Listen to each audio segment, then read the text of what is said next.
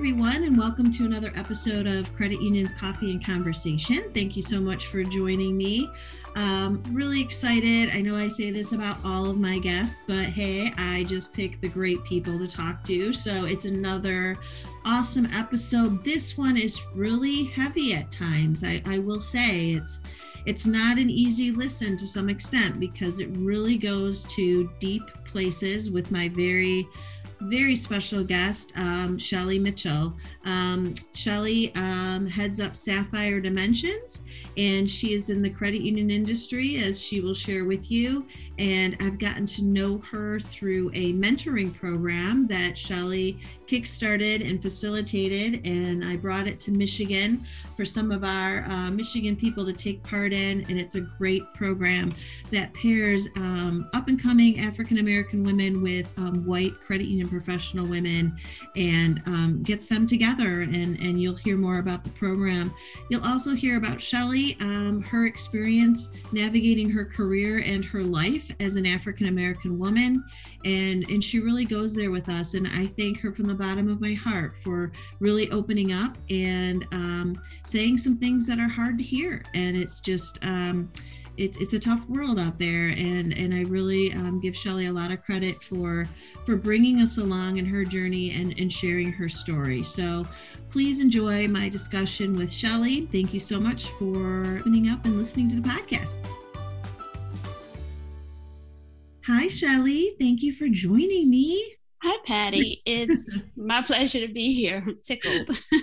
so great to see you. I, you know, I love it when we can record podcasts in person, but sometimes people are just not in Michigan. So it just, you know, thank goodness for Zoom. At least it allows us to see each other while we talk. But I'm really excited that you're joining um, the podcast because I think um, folks listening are really going to enjoy meeting you and and talking through some of the exciting things that you have going on.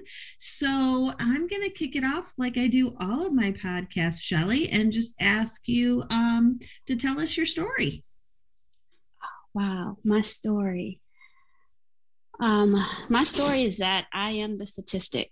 I am a single mom, African American, two sons.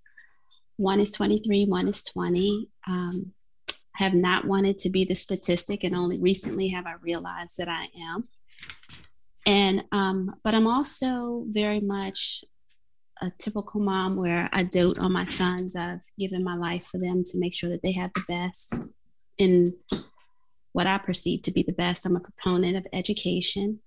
Uh, one they're both going back to campus this year. Hooray for me. One is going to more nice. one is one is going to morehouse. One is going um, to tennessee state university both hbcus and about me, um, because my sons have been so, um, they have been my life for so long, I've come to know me. I am an author. I've published two books. Um, I have another in the in the works. Ooh. I love to write.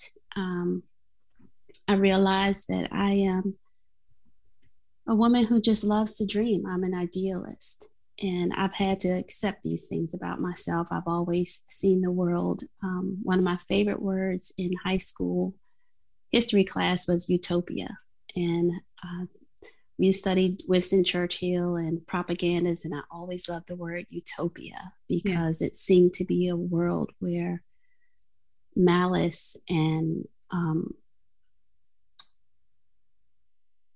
just void, you know, and hate. And there seemed to be a sense of um, camaraderie and friendship and perfection. And I've always held that word in my heart since high school. And now knowing that um, I just call myself an idealist now. And that seems to be the more rational side of it.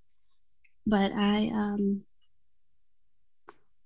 I'm a woman trying to really navigate in this social climate where I worry about my sons, but I've come to realize that as a woman, I too solely have a purpose. And so I wake up not just for my sons, but for that purpose and to avoid saying that I am the statistic because my life is more than a percentage. I'm here for a reason. So, yeah, absolutely. Well, Shelly, let's thanks for sharing that. It's exciting to have. I can't relate. I have one daughter, so to have two boys is an experience I don't have. But um, uh, some of my close friends have boys, and um, it's it's a different dynamic for sure. And mm-hmm. and we'll get into you know uh, the fear that you alluded to because I, I do want to talk about that but i guess just to somewhat connect the dots because our podcast is credit unions coffee and conversation we came to know one another through the credit union industry mm-hmm. um, which is near and dear to my heart as you know um, so just to kind of flesh that out um, we have i'm trying to think i think we met about a year ago um, mm-hmm. and that was when i was um, uh, luckily um, invited mm-hmm. to take part in a uh, Tracy Kenyon reached out to me, um, the president and CEO of the uh, Montana Credit Union League, um, reached out to me to be a part of a one to one mentoring program, woman to woman program.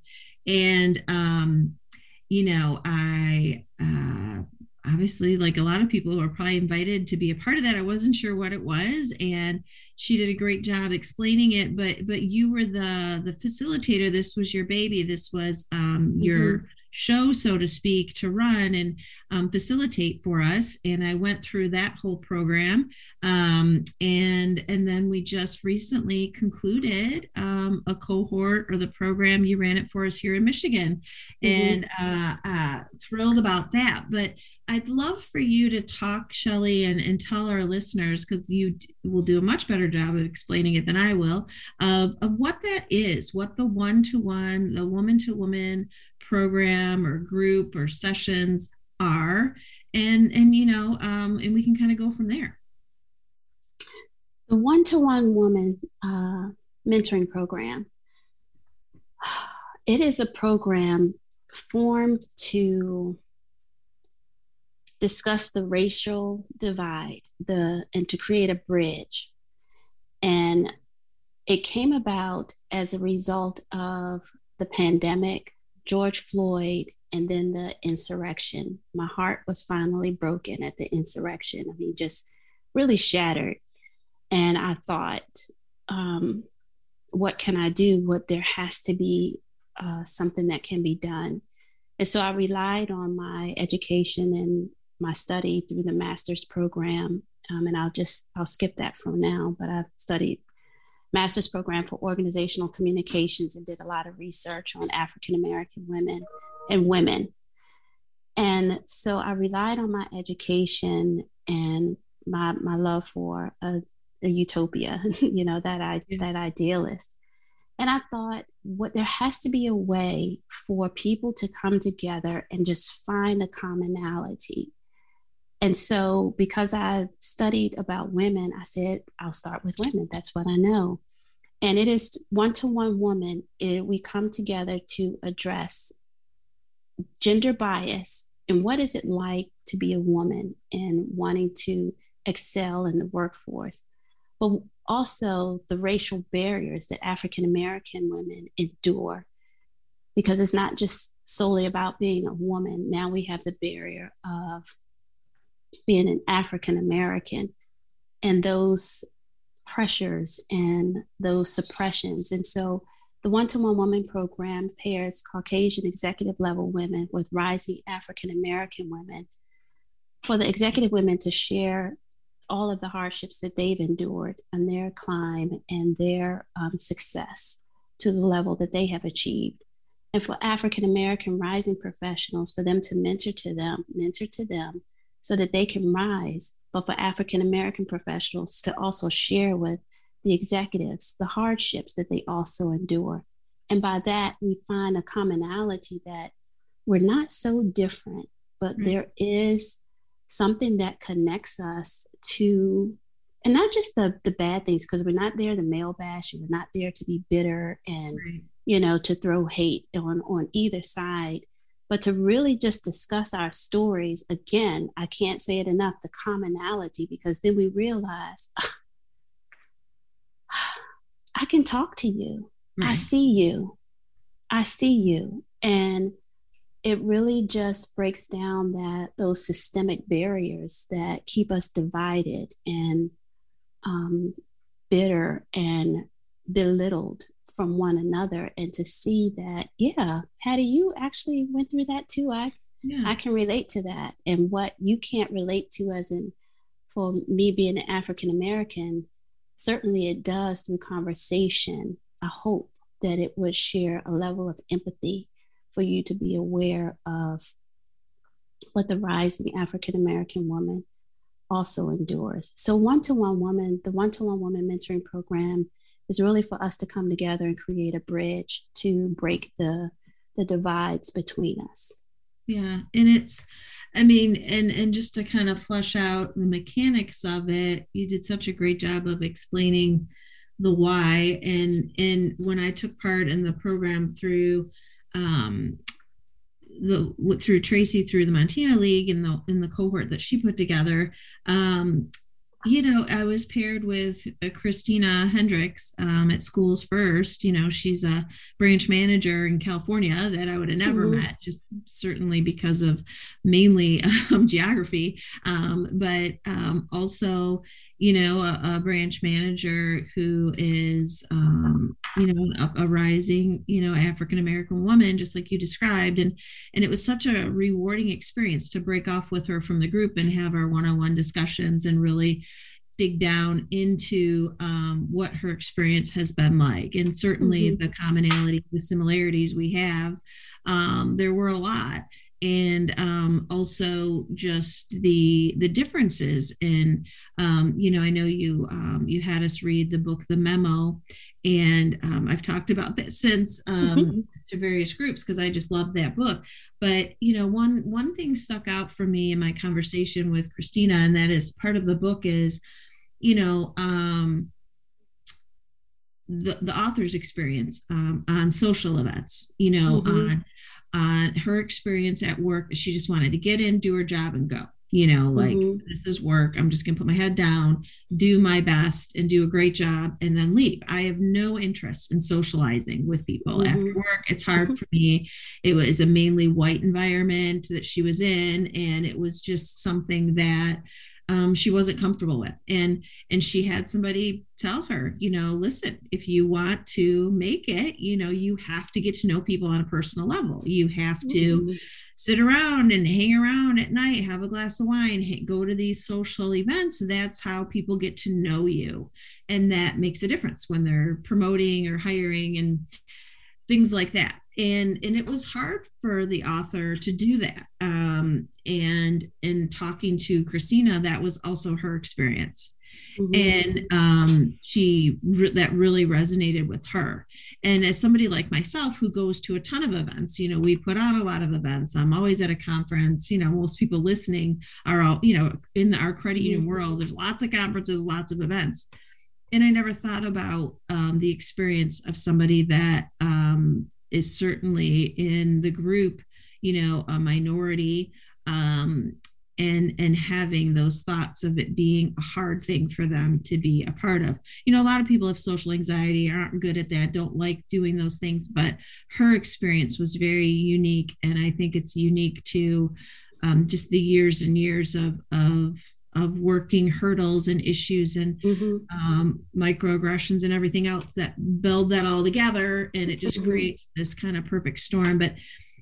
it made me you know really think about that and so the next time i see somebody kind of hesitant to enter a room or standing by themselves or um, you know singled out in some way or even if it's a group of, of women you know that do kind of huddle together um because mm-hmm. i think we see that happening sometimes in the workplace yeah. see yeah. a lot of black people african american people hanging out together and white people over here and it just kind of happens and it's like mm-hmm. you know mm-hmm. i'm gonna try and and go talk to that group and yeah. and and and it just gives you a whole new perspective and i think that um and certainly for me with my um, you know, mentee. I say that in quotes because, as mm-hmm. I've said before, I think I learned so much more from her.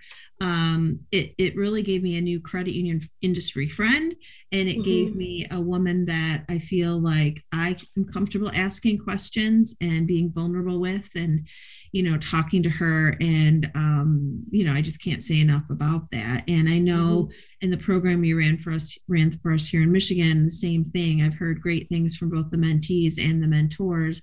Um, so I think it's great that you're doing that, Shelly. I think it's a really unique um, program, I think some people might look at it like, wait a minute, what? You know, white women, African American, this is like, okay, if you're just putting it all out there. it's like, no, that, that that's the formula, you know, either, you know, that's the formula. That's what this is. There's other groups yeah. that are different that don't do that. And you can yeah. be a part of those too. But yeah. this is the way this one's run, and there's reasons for it yeah. and um, yeah i think it was great and so what sort of success have you seen i mean just in the follow-up from the mentors and mentees i know you do surveys after but what do you think i mean do you think both groups both the mentors and the mentees are coming away you know mm. better somehow or changed or, or what do you think is is it going to have an impact so that is very interesting. First, let me go back to the relationships that you mentioned um, this is a relationship that's happening between you and I. I've said that I've said it to you uh, individually, personally, and I think I've said it to a group. Um, if I haven't, I looked at you from afar. I was so proud when there, a woman was um, now CEO of the Michigan Credit Union League, and I thought Patty Corkery, like, oh my, like confetti out the sky, right? and I would have never you you could have never told me that I would be receiving an email from you saying, "Hey, friend." Mm-hmm. That it to me that is that is the essence of this program, you know, and to learn things um, about your daughter and about your about your life, and not to share on this podcast that I've we've delved into each other's personal lives, but you've come from being a woman and a Caucasian woman from afar to actually being a person that I'm endeared to. No. And so um, I'd like to I like to say that first of all, and then specifically to your question for the mentees, I would say I don't have it in um, statistics, but from talking to the mentees, from the program with four cohorts completed so far, I know a minimum of seven mentees who have received promotions within the year's time frame. That's awesome. And I humbly say that I don't attribute that solely to one to one woman, but I but the mentees that I've spoken to say that they do credit their mentors for whatever level of advice that they gave them. Yeah. Um, you know, whether they were on the cusp of the promotion or they were trying to decide about the promotion. Their relationship and their connection with the mentor certainly was a plus in their advancement. And I know mentees who are still singing praises for the relationship that they have with their mentors. And for the mentors, you're correct too, because they walk away with something that is more um, qualitative not quantitative. It can't be measured because it's something that changes in their soul and in their perceptions of life and people that they are completely um, engaged in these young ladies' lives. They're extending it. The program is a total of six weeks, but they're extending these programs, as you mentioned with Christiana, that these are going on for extended period of time, like Right. These are friendships now. These are yeah. relationships. And so those types of things you can't measure, but but um, by statistics for qualitative, the mentors, there something changes in their perceptions, and for quantitative, the mentees, um, I know at least seven have received promotions um, yeah. s- since being engaged in this program. That's so good. That's so mm-hmm. great. And and and that's something like you said that's kind of measurable, but a lot of I think the benefit of the program to both sides of the relationship is immeasurable, right? You know, mm-hmm. you're, you're going to have things that it's impossible to to measure, but that is for sure there and is a positive. So, where do you see the program going? What's your what's your hope for it in the next, you know, five years? What do you what do you see? Do you really want to know my big dream? Yeah. Do you really want to know my big dream? okay. My big dream is for this program for so right now I currently host um, sponsor at least one cohort a month. I would love to be able to sponsor two cohorts running simultaneously a month. From there, I'd love for the program to extend to HBCUs where mentors are mentoring young um, um, senior women in college, either junior or senior level, so that they're prepared to come out into the workforce, that they know what to look for, that they have not just a lot of um, African Americans when they graduate from college, they look for jobs, but I'm right. hoping that they can come out into the career. And what better career than the credit union industry, right? People helping yeah. people. And the way the credit union industry is evolving, there is potential and there is room and there's platform and there's also um, social and economic success for um, women when they come out into the workforce. So I would love for the program to extend into mentoring um, young ladies in their junior or senior year so they can come out with a career in the industry. Yeah. And um, you know, speaking, I love I love um, speaking engagements to write, to be able to have the opportunity to contribute to articles, and really just my ultimate goal is for the rising African American female to not wait till she's nearly 60 years old to realize her contribution and her value to the workforce and for there to be a sincere effort and action to act on the pay wage gap, and that this can be some type of um, fracture in the system so that we can address those things in the credit union industry. Yeah, absolutely. And I mean, that's, I think that is such a great um, there's so many good reasons to get excited about your your future for that because especially the component of, of reaching out to young women in high school because mm-hmm. as we all know credit unions you know are not immune to the staffing shortage and the issues that um, you know all employers are facing when it comes to finding candidates and finding people and you hear more mm-hmm. and more industries recruiting people out of high school so yeah. what better way to engage and and educate young women on what our industry is um, in addition to that right have a have that as a perk but another benefit hopefully being even if they turn out to not go into the credit union space they're still being paired with uh, yeah. a woman professional that can help guide them and you know they can learn from one another just like in any other mentor mentee. So i i think that would be really cool shelly and i think mm-hmm. a lot of people will be really excited about that. Um so that's a great um a great future and let me let me say um, not just high school but college. College if i, did, if I, did, if I didn't make college that yeah. if oh, okay. I didn't say college, I meant I meant college, but I I do I did speak with someone about the program for high school, going into high school, because sometimes college isn't for everyone. Right. And so if there is a career that they can come into in the credit union industry, but uh, specifically just now, and I was referring to college okay. because young ladies are graduating from college, you know, with student loan debt and oh, sure. and or no student loan debt, and they they need to find jobs. But what better career opportunity than to graduate and have a solid career in this industry with so many um, positions available. The, you know, there's yeah. a, a, myriad of positions that someone can pursue in the credit yeah. unions. Mm-hmm. So you've said a couple times HBCU. What is that? Historically Black colleges and universities. Okay. Okay. Yes. Mm-hmm. I hear CU and I think credit union, and I'm yeah. HBCU. Yes, sorry, HBCU, okay. historically black college and university. Okay, got it. I got it. Um, all right, thanks for clarifying. So, how did you stumble into this credit union industry, Shelly? What's your credit union story? I stumbled ex- exactly. I stumbled into the credit union industry. Uh, my mom was a member of a credit union, but I didn't know that it was what it is. Yeah. And I was working temp uh, a temp assignment and I was placed at CUNA, Credit Union National Association in DC, because I'm here in the DC area. And um, I was placed at a temp assignment for a week in the uh, Legislative Affairs Department.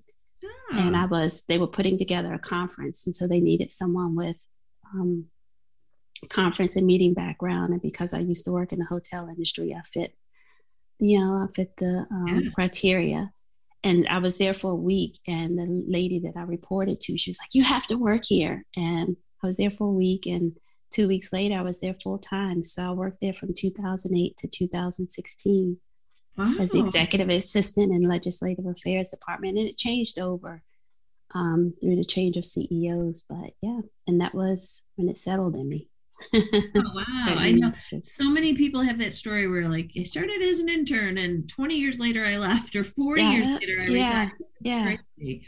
Um, that's really cool. And so yeah. I know, you know, just and networking with you and getting to know you more and being at the CUNA GAC and there you were at the Herb Wegner mm-hmm. dinner and um, yeah so it's it's great to have um, for me you know a new friend in the credit union space and mm-hmm. I've just been starting to get to know people nationally and i'm so glad that you're now included in that group and i think i have tracy kenyon to thank for that so oh, yes uh, out to tracy um, yes you have some you know the cohort that i participated in initially you had some you know major women players you know in the in the industry and i think it's mm-hmm. um so cool. And then in our Michigan cohort, you know, we had a lot of um, mover and shaker women in our industry here mm-hmm. in Michigan.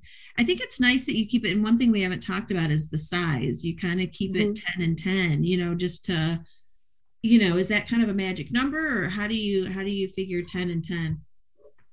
Uh, okay. So truthfully, when I, when I presented this, I presented it to Renee Sattiewhite at AACUC. Right and um, I presented it to her, and she said, "Yeah, that's great. Let's go for it." And I said, "Well, we can start with about four or five people." She was like, four or five people? That's too small. This, this is bigger than that. We need at least ten."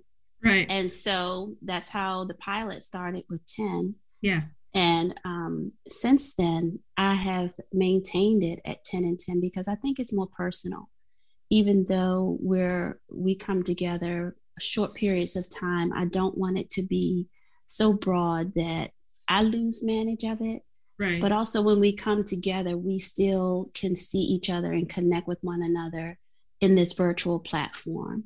And so I just I love the intimacy of 10 and 10. It's not just intimate, but it's it's manageable and there gives us opportunity where when we come together that we can still hopefully remember someone's name. Yeah. Or absolutely. remember who participated. Yeah. Yeah.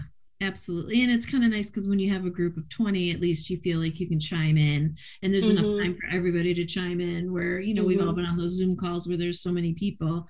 So what and and just to kind of switch gears a little bit, I mean, just whether it be in your experience, Shelly, um, if you're if you're wanting to share, or just in some um, African American women that you've met and befriended and, and talked to along the way, what are some challenges that what are you what have you experienced or what are you learning or witnessing through your career that are some unique challenges to African American women in the workplace? Well, um, when I speak, I try not to say as a whole, this is what we all right. face, right? And so through the um, one-to-one woman mentoring program, I always say mentees, please, um, or pro- rising professionals, please correct me if this doesn't apply to you, right? Because I don't want to assume. However, what we do, what we have always agreed on, is the exhaustion of it, having to explain where we feel bias, having to explain where we feel isolated and overlooked and it simply becomes exhausting to keep having to validate yourself. And um, the challenge of trying to assimilate, you know, um, not only about our hair, but how we speak, because how we speak in, in our dialect, we have to control that so that it, we don't sound too black. Uh, because then people will say, Well, I don't understand, or we're not seen as being angry or defensive. And when you're always trying to put on these different uniforms, yeah, you know, these certain um, kind of weapons or um, I can't even think of what the name is, like these protective gears mm-hmm. it gets to be exhausting to weigh it on. Like, okay, armor, like don't, armor. yeah, armor. Don't, mm-hmm. don't talk this way. You know, remember when you talk to them, speak this way. Okay, assimilate. how is your hair today? You know, um, if something irritates you, don't don't respond. You know, think about how, and it's all it's it's constant. It's ad nauseum, and you have these things where when you are invited to the room, maybe you're invited and you're still overlooked or you're not taken seriously. Um, and people may uh, may um, belittle your contribution, overtalk you, and sometimes when you bring bring that to acknowledgement, you want to be acknowledged or to bring it to someone's attention, then you're seen as being defensive. So now you have to fight that battle. And so these are all, um, you know, these are all um, like um, seemingly minor prejudices that people don't recognize. But when we talk to another African American or and or an African American woman, it's something that we relate with all the time. But it becomes exhausting trying to explain it to a Caucasian supervisor or right. Director or someone because it's nothing that can be explained because there are these little prejudices and pestilences that have become normalcies to the to the majority of the society or what appears to be the majority of the society. And um, sometimes we just fall back because it just gets to be exhausting yeah. and we and we don't contribute to our full measure to our full our full capacity. And um yeah.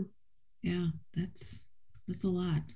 That's a lot. And so does it sounds like you know i hate to take what you said and, and summarize it but it sounds like when i hear what you're saying it's like you can't show up as yourself. It's like no. you have to be somebody different to to to feel like you're accepted or can be taken seriously. It's like you can't you can't look yourself and you, it's almost like you said you you leave for work and you put on a different yeah look, we assimilate yeah. yeah, yeah.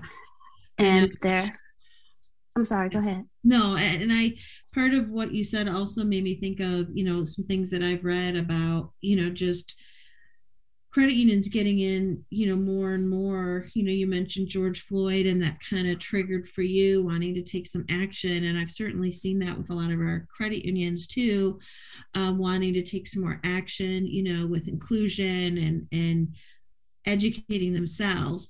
Um, but i've read some books and and i i never thought about it but it's like speaking of the exhaustion that african american people like yourself you know just alluded to in the everyday and now add to that the exhaustion of okay um, we're going to look to you to help us solve this DEI problem because mm-hmm. you know we need to hire you know um, African American speakers or you know to come in and and solve the problem help us solve it and I can I've read you know from from folks that just say that's it's it's this is your problem white people. You know mm-hmm. this is something you know this isn't on me to fix. And and so and then at the same time so then it's like i get that. So it's like okay we're going to have a dei event. We'd really like to hear from you know somebody that has experienced this or can really say it the right way or whatever. But if we hire or you know invite a white speaker to talk us through some DEI issues. It just seems disingenuous, you know. Mm-hmm. So it's like I don't know. It, it's it's a complicated area, and um, you know we've we've tried to work through that ourselves and work through that with folks. But I think you know really what it comes down to, Shelly, is is that honest discussion with people, kind of like mm-hmm. what you're setting up with your program. If you feel that as a, a white leader, I think you just be honest about that and talk mm-hmm. about it, you know, mm-hmm. um, and listen. And I think, you know, like when I had started off as, as a mentor with um, Christiana, I, I said the same thing to Chris. I said, you know, I feel like, I, you know, I don't want to like talk to you about my experience and go through all my things because I know your experience has been different. So who am I to really help you when we've been so different and i and i just i felt that way before our first call and i just decided you know and actually my daughter said mom just tell her that that's how you feel and mm-hmm. and let her know those are your concerns or your nervousness or your hesitancy and and talk that through with her and it made such a difference not only did it help her or help our relationship for her to know that i was going to be vulnerable with her i was going to be honest about mm-hmm. what was going through my head and and just to talk some of those things through. And and i know there's a lot of books and it's difficult conversations because mm-hmm. they are you know they are. not easy for either side.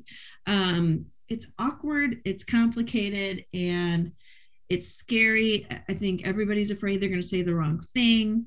Um but it it all of those things are true but I, I, think we've all at least most of us have come to realize we need to push forward and keep having them right we can't just you know not participate as a mentor in a program because it's going to be awkward you know when you're mm-hmm. staring screen to screen with a young up and coming african american woman who you don't feel off the bat that maybe you're going to say the right things and everything else you just push mm-hmm. through it anyway and i think um, if, if you come to it from a genuine place of really trying to listen um, i just think there's so many good things that can come from those discussions the hard discussions you know mm-hmm. yeah and that's you hit on a couple of things it really is just coming in being from a genuine place and coming in vulnerable and coming in knowing that um, society has made you the pinnacle right? And it's it's it's only true because that's what society says. It's not right. necessarily the truth. It's right. true because of how it's been established. But um you know we're not going to when you talk about race and the complexities and the history behind it it's painful. It's painful. And there's so much history so much history behind us and there's so many things in our society today that just keeps reminding us that this is a very difficult subject. It's a very difficult way of living and it's a very difficult truth. But the one thing about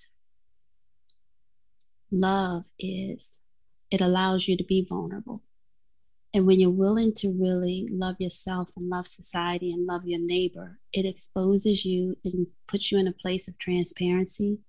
It puts you in a place of being weak. But hopefully, because of now, go back to the one to one woman program, the people who show up, which is why I always thank them, are the people who want to make a change. If they don't show up, they don't want to make a change. They're not mm. ready. And so it's not to pressure anybody if they say, I can't do it or this is not a good time. That might be them saying, it's not a good time for me. It's not, mm-hmm. not a good time for their schedule. It's right. not a good time for me to face these issues. And that's why every woman who shows up is courageous because we're both putting ourselves in the hands of the other woman you know and but we have to we have to remember that I'm not offend I'm not mad at you, Patty, because you haven't done anything to me. But I am angry because history and society is, you know, um, circling around me with a certain a certain level of deprivation and subjugation that even though you're not always exposed to or you have to experience you're you're certainly i i accept you because you're willing to hear me. Yeah. And yeah. so not just talking about it so now what can we do? What what can we do? Because now that you know it's not okay to be silent right? Are you going to be my advocate? Are you going to be the advocate? And it and it hurts because now that you're the advocate and you may speak up for another African American woman, you may be standing with someone else who may not be of the same position as you. And so now, how does that affect you? How do they look at you? But it comes with it comes with a price. It comes with vulnerability. It comes with a, a, a whole level of courage that we don't yet realize what we're setting ourselves up for. Yeah, yeah.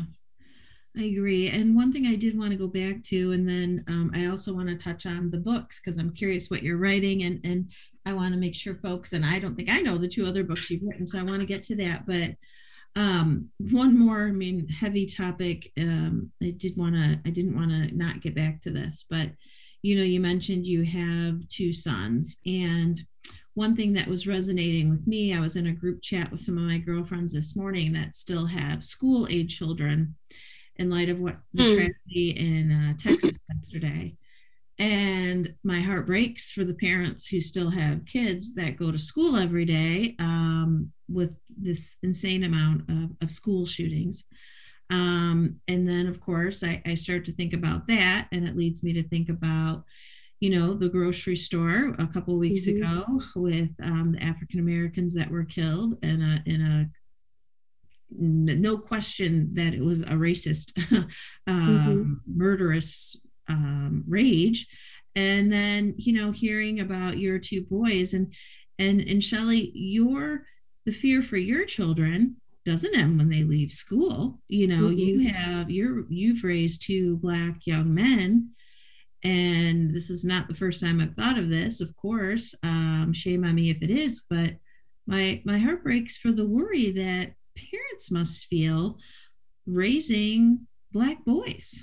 Mm-hmm. Um, you know, I've heard this from different um, people before, you know, like I tell my boys not to wear hoodies or not mm-hmm. to, you know, just the yeah. crazy, the crazy, you know, you hear about, okay, it's heartbreaking that we have to tell grade schoolers how to hide in a closet from a gunman. But what about, you know, the, the education that that is made to young black boys when they're pulled over mm-hmm. um, mm-hmm. when they encounter a police officer and the endless things that they need education on mm-hmm. and it's got to be so heavy and hard Shelly. I can't I, I, can't imagine how that is. I, I don't know if you want to comment on that or, or what you're, you know, if you have anything to say in response to that. Um, I would say, yeah, you you you can imagine. You yeah. know the love a, a, mother has for her child, um, and for women and fathers who raise African American sons, it is an extra life lesson yeah. when you go out in the street. You know, don't wear hoodies. Um, you know, don't walk this way. I mean, there's so many when the if if a policeman pulls you over, there are rules, extra rules. Sure. Um, but you know what? What has it is um, it adds to the exhaustion of the yeah. African American woman, and we've been living this because George Floyd was only televised, and the pandemic gave the world the time to sit and really see what we live we have lived for years Sure. There were people who were shot um, regularly. I can't remember his name, like Eric. He was in the car and he was shot by a police officer. But there were regular shootings of African American males. And um, we were frightened and we went to work and we swallowed it. And we had nobody to share that with this anxiety. It's another level of, it's not just exhaustion, there's a level of anxiety for my child. And um, we face that as mothers and we face that as fathers because we don't know where the they're they're walking targets and we don't know who and they're walking targets not just with physical but um, a, a, a kind of like a social castration right um, african american women in the workforce we have the lowest percentage of success in the workforce, even compared to an African American male. We're the least likely to feel accepted from Latinos, Asian, Caucasian men, and African American men in the workforce. But in society, our African American young men are really facing a genocide and a castration, and it's it's horrible. It's it's a level of anxiety. It's a new level of stress and trauma sure. for the mother. Um, that's those are the types of things that I can say without going too um, too deep or too gross or you know creating statistics. But mm-hmm. it, it it's in it's in my community It's with my sons. It's in my neighborhood, and uh, I'm so thankful that they're they're going away to school. That they have a goal. However, they still have to work hard, and even when you wake up and you think that you're doing the best for your child or your family, and someone decides, a child decides that because of my culture, I'm not worthy of life, that he's going to drive 200 miles and take take me out because of my melanin. Mm-hmm. A child from Buffalo, I'm referring to, an 18 year old woke up, drove over 200 miles, and decided that African Americans were not worth being grandparents and parents, pastors, mothers. They weren't worth coming back home from the bread that they were going to buy. Yeah. Uh. Um, and so where where did this child get this idea? Mm-hmm. Where did this child get the approval and the authority to make that decision? Who who embedded that in his in his thoughts? Yeah, I know. So, you know, those are those, that that is the um and I've wrestled with my sons for years. They say, Mom, stop worrying. That's not going to happen. it's like the world is me. You don't know that's not going to happen. I know. and I think we all, I think in mm-hmm. order to just get by, we have to tell ourselves that. Like, it's not mm-hmm. going to happen at my school, or it's not going to happen to me when I'm in this grocery store. It's not, I mean, you know, at some point, in order to make it through the day, you know, I don't know. It's, it's a tough, I mean, it's just so tough these topics that we have to navigate shelly um, mm-hmm. so let me get back to the books so you said you wrote mm-hmm. two books so mm-hmm. are those out and about where people can find them and write about yes they are one is they're both fairly old right now but I, I, mentioned them because you said who is about me and there were years where i would never tell anyone someone oh. would have to find out along the way okay but uh, one book is titled Divine Madness, and it's the t- it's a realistic fiction book, and it's the story of a woman who's determined to be who God says that she is, and not who she sees in the mirror. Oh, and it's uh, Divine Madness. Did you say Divine? Divine. D I D I V I N E Madness. Okay. Um, and it's a realistic fiction, and it's taken from my life, and it's just um, her overcoming many hardships in life. Um, I don't know if this, we can edit this out if it's not appropriate, but just, I'll just say many, many hardships in her life. And she ha- it has affected her esteem, it has affected her marriage, her children. And then suddenly there's an epiphany that she realizes, oh, there's more for me. I don't have to settle for this. And so it's her journey from um, battling with people and circumstances to really running towards something greater. Okay, very cool. So what's the other one? That sounds very intriguing. Uh, consecrated a woman's guide to virtuous, virtuous, virtuous, liberated love, and it is just that. It's a woman's guide to uh, really learning the power of her femininity I have, from my divorce, I came to realize that there is um, power in just being beautiful and feminine. And, you know, I know women are very independent and sometimes um, aggressive, seen aggressive and not assertive. But in the book, it challenges, and I've had women ask me this too. They were like, What do you mean by being docile or submit. And i'm like no i'm not i'm not that type of woman. I'm only suggesting that how you navigate your femininity is more powerful than how you enforce what you demand of a man.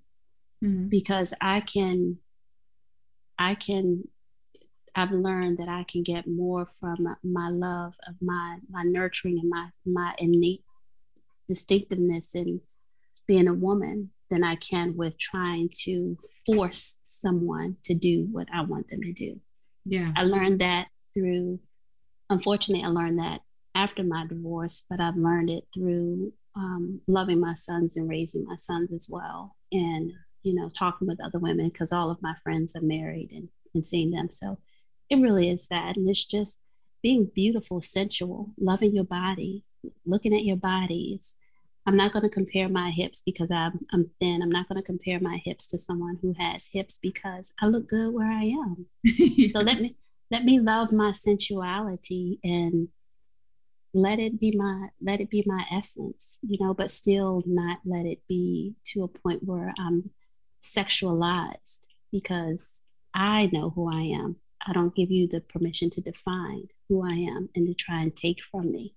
I yes. decide. Absolutely. Well, cool. Very interesting too. What about what are you writing now? If you, uh, I don't know if you want to comment, but can you tell us what you're working on now? It's the sequel to Divine Madness. So okay. she has completed her journey, and who is she now? What What have you achieved now that we've seen you on this walk from life, death, and destiny? What have you really achieved? It's it shows and it proves what is what is self love and now that you know what that is through all the mistakes and that you've healed, tell us your story. Yeah. So, oh, that sounds so yeah. cool, Shelly. I'm, I'm going to yeah. check these out. All right. Thank you. So let's wrap up with my five questions that I ask every guest. And, okay. Um, hopefully, you know, let us know what you think. Um, so I, I ask everyone, what is on your nightstand at home? My iPad, which I listen to and do workout videos with. I okay. have a candle. I mm-hmm. have my current book that I'm reading, and I have a pen case because I love pens. And it, on the pen case, it says "Dream Big," and nice. that's what I have on my nightstand. What are you reading now? Giants. It's a book on Abraham Lincoln and Frederick Douglass. Ooh. I'm gonna have to check that one out. Um, okay, um, what is something that people get wrong about you? That I'm uh, that I'm quiet or docile. Hmm. That I'm hmm. weak. That I'm weak. Yeah. Oh. Well, you're going to prove them wrong pretty quickly on that. um, okay. If you could have coffee with anyone, who would it be and why? Coffee or living? wine, you pick. Are they living or? It can be anyone. Some people I, have said people that have passed or that are still with us. Harriet Tubman. Ooh, man, that movie about her was so phenomenal a few years back. I, I thought I knew her story, but she was a yeah. yes. She is. She was right. she's yeah. She's you don't mess around with her. That's uh, that's a great one. Okay. Um, tell us a bucket list travel destination. Paris. Mm, nice. I've, I've I have a passport and I've never been out of the country. never, never. Well, your sequel book is a huge success, and you can buy a first class ticket to Paris. That's my wish for you, Shelly. Okay. All right. Um, so, last, um, what is one trait or quality that you think every leader should strive for? Integrity. Integrity. Nice. Nice. Well, um, thank you so much, Shelly, for joining us, and and what an example of vulnerability um, you are for opening up and, and really going there um, with us. And I appreciate you um, being a, a, strong woman, able to um, exude so much confidence and um, really deep understanding of of these issues not only from your point of view but from the white women that you bring into this group um, and i know you commented earlier about us you know me calling you a friend and i'm just so grateful that we met and that mm-hmm. I, I do count you as one of my good friends and you reached out to me recently when my sweet puppy passed away and, and you actually picked up the phone and called me and that um, just meant so much to me. And you're just such a warm, smart, talented person. I'm super thrilled to, um, you know, um, talk you up. And, and I hope people listening, you know, if they want to talk to you more about the one to one women and, and get to know you better, what's the best way to reach you, Shelly? How do they find you and find out more information on the program? Obviously, anyone can email me, but is there, I know, do you disclose the name of the company? Yes, it's Sapphire Dimension. Sapphire, S A P P H I R E, Dimension, D I M E N S I O N. And sapphiredimension.com is my website. And my email address is sam, S A M, at sapphiredimension.com. So that's how you mm-hmm. connect me. Good. Well, all right. Shelly, let me know if you hear from anyone. And um, I look forward to talking to you soon, my friend. Thank you. Thank you so much, Patty. Hugs to you. Uh, hugs to you. Thanks so much to you. Have a good night. You too. Bye bye. I told you that was going to be a, a, great listen and a heavy listen, right? It's it's it's hard to hear um, because Shelly is, you know, such a likable, wonderful, warm person, and to just know um, the challenges and the things that she's endured um, it's it, it's heavy as her friend. It, it's hard to hear um, the struggles in in being an african american mother to two boys and and what that means and um, to her. Uh, it, it's a lot it, but it's um, it's important to understand and and listen um, to these perspectives and these these realities. So thank you for listening. Um, and please, if you would like to reach out to Shelly, she does give her information, sapphiredimensions.com. She's written a couple of books that she talks about through the podcast and is currently working on a third. Um, so I, I highly encourage anyone that would really like to open the hearts and minds of their team um, to reach out to Shelly to get involved in one of the one to one women programs. It's, it's um, something that was very unique. There's nothing else like it out there, and it was incredibly rewarding. So, thanks so much for um, checking out the podcast and for joining me um, in my discussion with Shelly. And um, hope to see you out there soon in Credit Union Land. Talk to you later.